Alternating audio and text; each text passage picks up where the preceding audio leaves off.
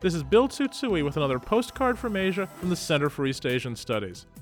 So, what's Japan's greatest contribution to world food culture? Instant ramen? Sushi? Well, what about MSG, monosodium glutamate, the flavor enhancing seasoning often associated with Chinese restaurants, though today used in processed foods and fast food franchises the world over? MSG was discovered in 1907 by Ikeda Kikunae, who was trying to pin down just what makes Japanese seaweed seem so yummy. Ikeda found that humans don't just recognize four basic tastes sweet, sour, bitter, and salty, but also a fifth, which he called umami, and which gets turned on with a buzz by monosodium glutamate.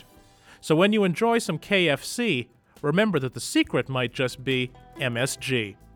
With thanks to William Ashworth for this text from the Center for East Asian Studies, I'm Bill Tsutsui. Wish you were here.